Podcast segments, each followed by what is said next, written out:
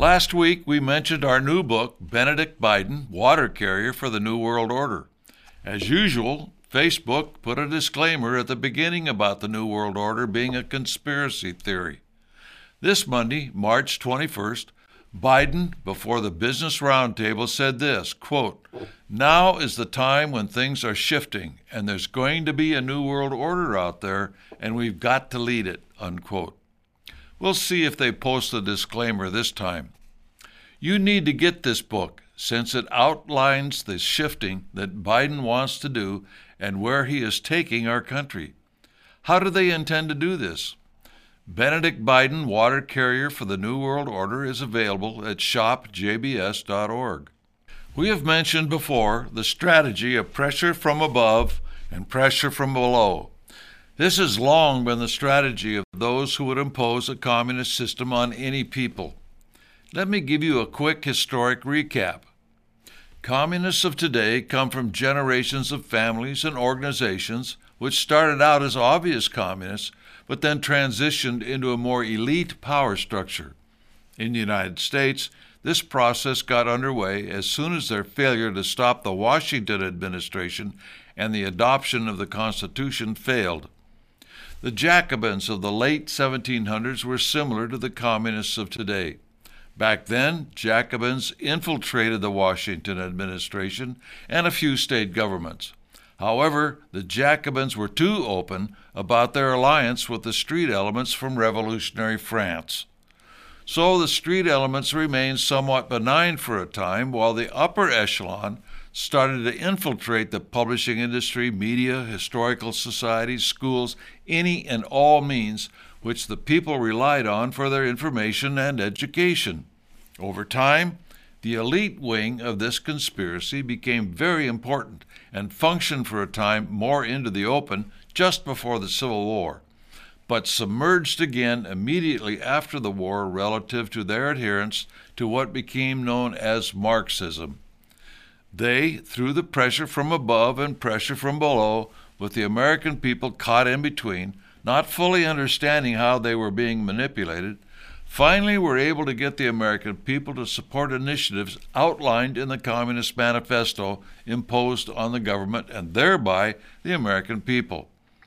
After the election of 1912, they were able to impose two important planks of the manifesto on America, namely the graduated income tax and the central bank, better known as the Federal Reserve.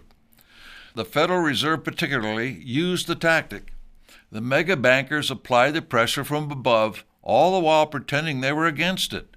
And the socialists applied the pressure from below in the name of stopping the bankers. They had already been well on their way by this time, imposing themselves within the government school system and the control of the land, also planks of the manifesto. A big plus of the communists was their advocacy of a democracy. They wanted democracy to be established in any country as the first step toward their communist government away from whatever form the country had to begin with. In our case, a republican system, a republic. It was to move from a republic to democracy to socialism into Marxism. All of this was done using the tactic of pressure from above and pressure from below on the American people. The people were caught between the two forces, not understanding what was being done to them. At the same time, they were taught incorrectly in the government schools, moving us away from the Republican system of government, away from the understanding of the Declaration of Independence and the Constitution. Americans were trained into thinking that whatever the mass opinion of the people is, is what should be done. Their end goal was, is, and always has been a one world government. As a result, we got into World War I to defend democracy. When the end result did not get us involved in the League of Nations, they had another war. The result of World War II was the United Nations.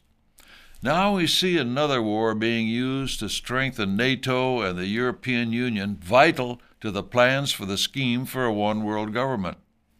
NATO and the EU are stepping stones of regionalism towards destroying the independence of a number of nations toward their end goal. They're using the plight of the people of Ukraine to do this. In the process, they are destabilizing the neighbors of Ukraine through the mass migration of refugees into their countries. This, in the long run, will have a detrimental effect on these countries.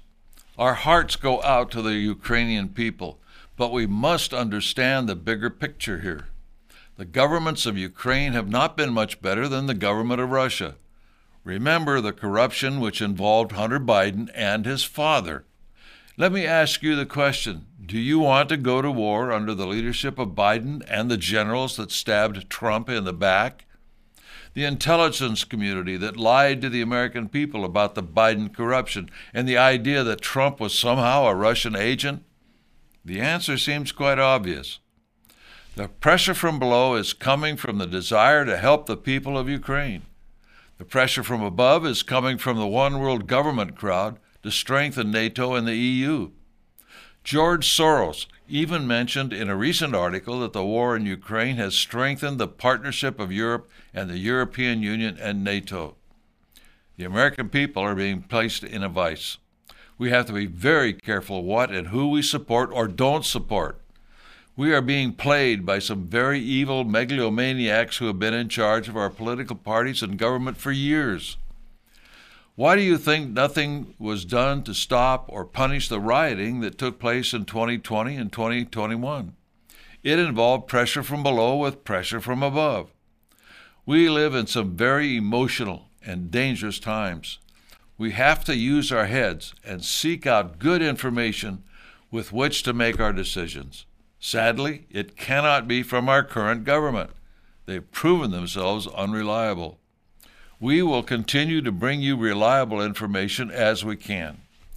We are continually being censored and having disclaimers placed at the front of our videos if we use certain terms. You probably have noticed this, especially on YouTube. More and more people are waking up to what that something is very wrong. Such things as the pandemic and Ukraine are being used to sidetrack people. Don't let them.